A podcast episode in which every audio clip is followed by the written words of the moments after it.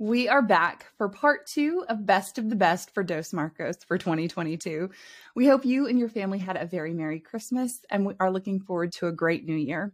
We are taking the week off here at the fam to relax, and we're so excited to show you all that 2023 will bring. Listen to this information we got from Genesis Credit. According to Experian, 40% of Americans have a FICO score below 700. That means four of every 10 sales are potentially lost because a customer won't qualify for enough credit or at all through traditional financing. Fact is, customers deserve a second chance at affordable financing, and no one believes that more than Genesis Credit. As the industry's premier second look financing solution for over 20 years, Genesis provides high revolving credit lines for customers with FICO credit scores above 550. And Genesis wants retailers to know that, hey, if you're seeing lower credit lines and fewer credit approvals from your first finance option, let Genesis Credit take a second look. Find the right fit for your customers' financial needs at genesis-fs.com forward slash the fam.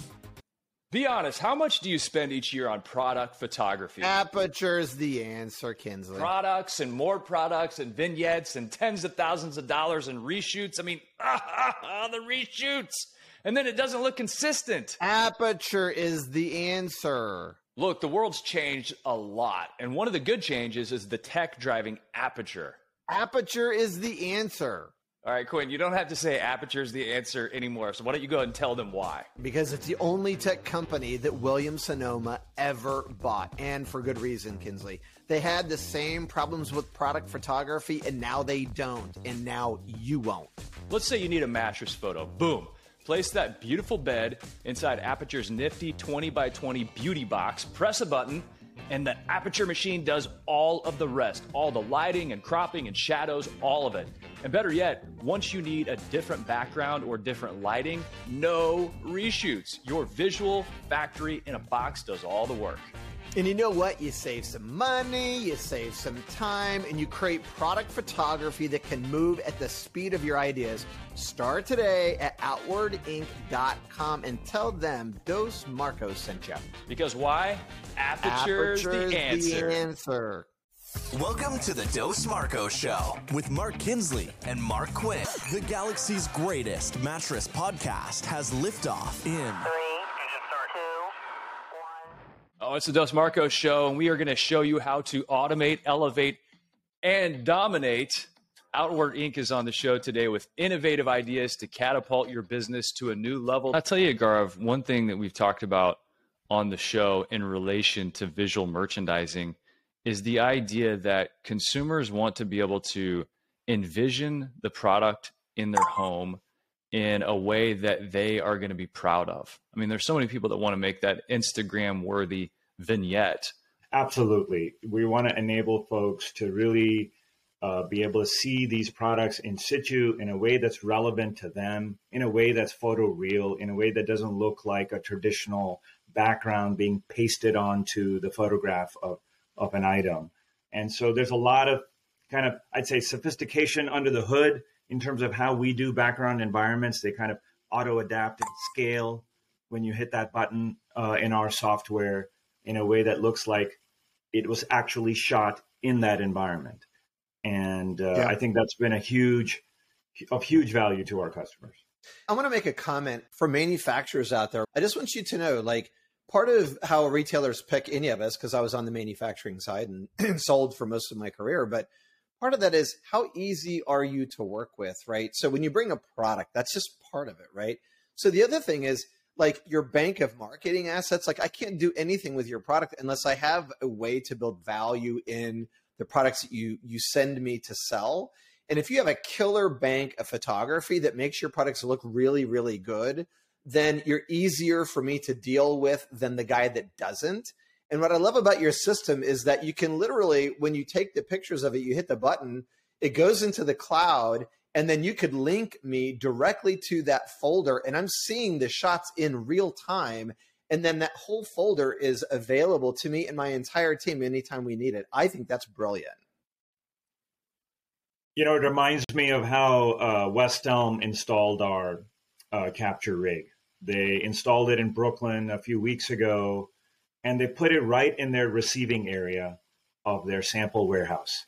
And so as soon as the product comes in, it gets unboxed, it goes into the aperture rig, they hit a button, they go put it in inventory. And that's been their take on kind of operationalizing silhouettes, small vignettes, close groupings, elevated shots, all of it. Um, and so the velocity without the loss of creative sort of flexibility, because they have a very different look and feel than a lot of our other customers, I think has been really key. Are you looking for awesome ideas to create word of mouth marketing, like the kind of marketing with massive return on investment? We have some ideas for you. So, have you ever had someone, Adrian, like wow you to the, the degree where when it got done, you just like everyone you talked to for like the next couple weeks? I mean, I'm sure there are numerous ones, but I was telling you kind of before we started recording. So I went to primetime this weekend and I flew Delta. And let me just say, in a prior life, I used to fly a lot and I had status on another airline, also known as American. Um, and, and I, I mean, I was platinum, right? So like I got met at the gate with golf carts and all of the things. So I know what to expect from an airliner and I hated Delta. Like I had just never had a good experience with them. I will not fly through Denver because of Delta. Like, I think Denver is not a great airport either. So when I ended up on a Delta flight, I was like, it'll be fine, like as long as you get there. But I wasn't, my expectations were so low because of just prior experiences. And that's the problem. Like when you have one or two or multiple instances with a business, or in my case, an airline, you just have this very low expectation for them. Quinn, it blew me away the level of customer service that I received from Delta. And I know a lot of people are thinking, of course, it's Delta. Like, I love Delta. I did not love Delta before this event. Okay. But we get on the plane, everything is great. And like in the middle of the flight, you have a gentleman, and I wish I had gotten his name. I ended up emailing Delta just part of this to tell them, like, I was just blown away by this. He's a flight attendant and he's coming down to main cabin economy where us peasants sit, right? And he's just like, Thank you, you know, Mr. Williams for being a Sky member. Thank you, you know, Miss Davis for doing this. We appreciate you flying with us. I mean, and three or four people back there that were Delta Sky members that were just flying in economy, but he made a specific effort to go and find them during this flight and to tell them thank you for selecting Delta and flying with them. And it's the little things, Quinn. Like that's just not a big thing. It didn't take he didn't have anything else to do other than pass out snacks, but he took the time and he took the effort and it made an impression on me just as a former small business owner and now just kind of in this space i'm like it took him no extra time and that meant something to me and i'm not even a sky miles member. So the point of this conversation for us is what are the things that have happened to you in your life if you're listening to the show that have wowed you right? And and maybe it didn't take much time or effort or even money but it's just something that they did that was a little bit extra that was so big that now here we sit on this podcast telling thousands of people these same stories and and and, and it's got a major it had a major impact on us but it gets us excited for their betting helix bear and probably some other names that you haven't heard of yet. The man that connects the threads between all of them the product of southeast montana Mr. John Merwin, the CEO of Brooklyn Bedding, is on the show today. Go, go back and I want to fill in a couple of key questions. So, whenever you're talking about that first Tuesday when the story went up on Amazon, what year was that? Because I was thinking about that in relationship to some of the single mattress, you know, mattress in a box players that started pushing, you know, Tuft and Needle probably around 2012. Yeah, so was it was it was it it was like 10 2010 or 11 right right around there because it was it was pre it was before Tuft the Needle. Tuft the Needle started on Amazon um, with like a little five inch futon, and then you know then kind of went went down the path that they went. But it was it was like 10, 2010, 2011, and I still here here's the I still have I still keep it, but I don't know if you guys can see this, but here's the here's the little they sent me this after the nine months and you know i don't know if you can see it but it says dream foam gets your bed but that was the this was the little heading and on the homepage of amazon above the fold right? this was this was before you know this was before amazon real you know I, I they were selling other things obviously but you know they weren't charging you know now they have co-op fees and i mean to to get a heading like that i don't know how much you would have to spend but um you know, at at the end of that nine months, the lady called me and I and I said, hey, you know, I, I just got to ask, you know, you guys said that you're only going to run this for one week. You know, how come, you know, how come you kept running it? And she said, well, you know, to be perfectly honest with you, we would always highlight um, authors.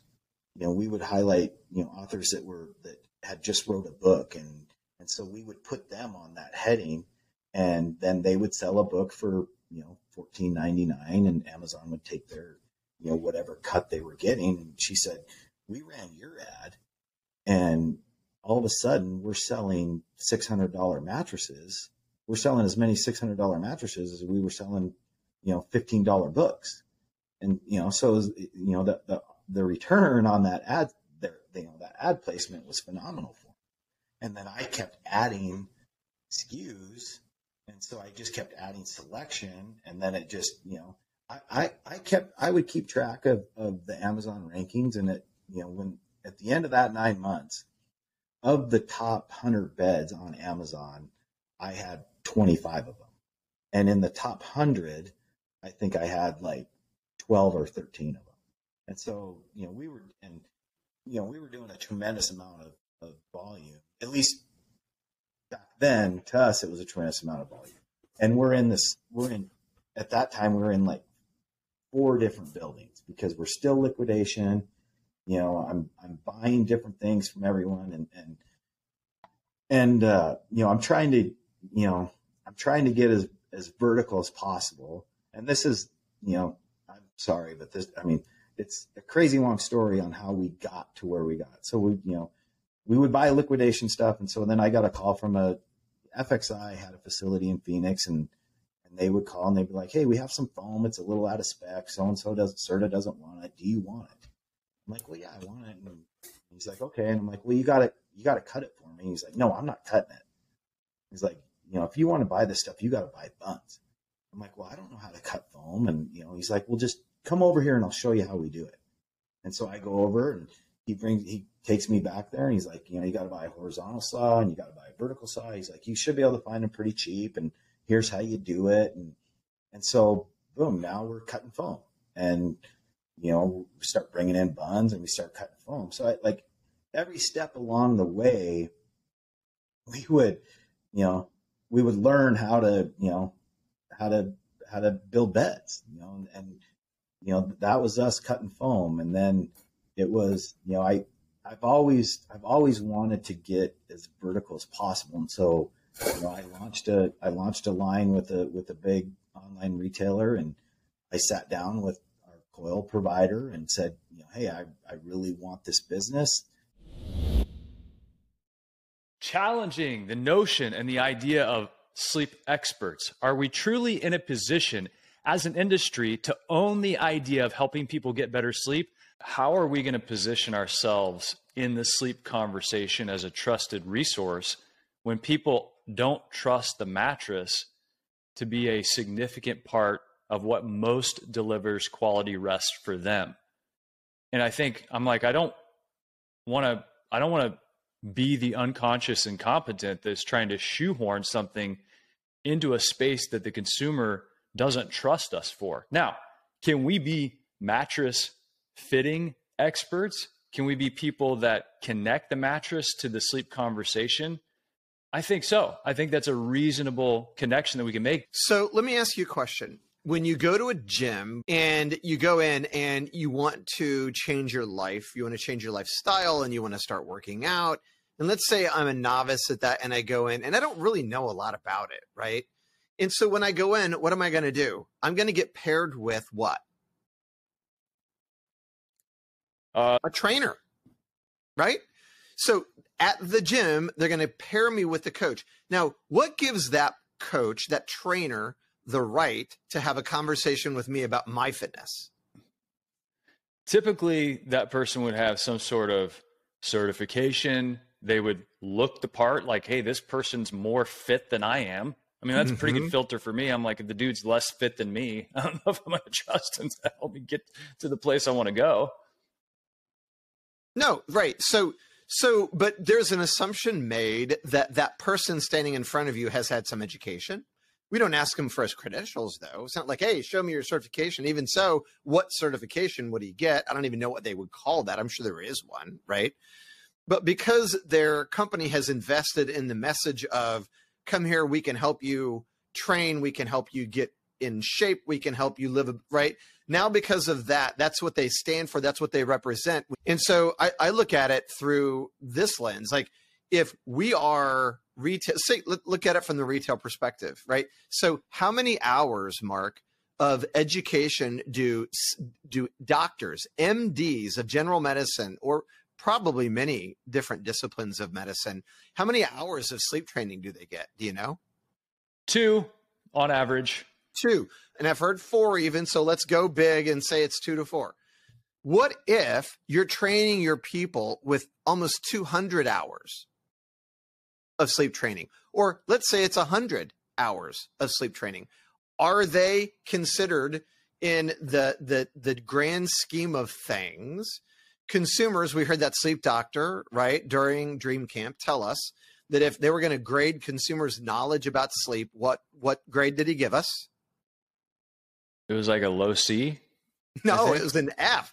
He oh, told us that consumers got an F score because they don't know very much at all about their sleep, right? So, what is an expert in our field, right? If we've done our time, we've paid the price, we've gone through some education, we have, like, you know, earned our way into some of that conversation, but you have to earn your way in. And then on top of that, you also have to message that, right? It's like, hey, look, you can go anywhere to buy a bed, but if you come here, here's what we've done for you we put our people through training. We understand the dynamics of how substrates and how different comfort layers react with your body. We understand temperature regulation. We understand the entire ecosystem of sleep. If you do that, then all of a sudden you are the expert to that consumer. And keep in mind that they're an F on their score. So to us, Mark, and they think they're not, an A. They think they're an A. But so with not much heavy lifting, if we make an effort to educate our own people in the category, then holy cow, like, how could we serve? Like, how much does it take for us to know more than them? And it doesn't take. Well, is a tale of two strategies. Are you going to discount heavily or strong financing offers? We have real insights into which one is working best right now. What do you think? Retailers out there, some big retailers are discounting heavily.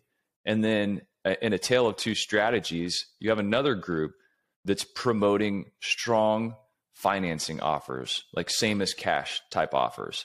So if you were going to just say at face value, heavy discounts or strong financing, which of these is working best with consumers right now? Wow, either or. I don't know that it is an either or. I think it's a yes and. I think that um, because of where everything is now, I think people are trying to figure out any way they can to bring consumers to the table. And so I think it's deep discounts. I think it's focus on promotional categories, finance offers.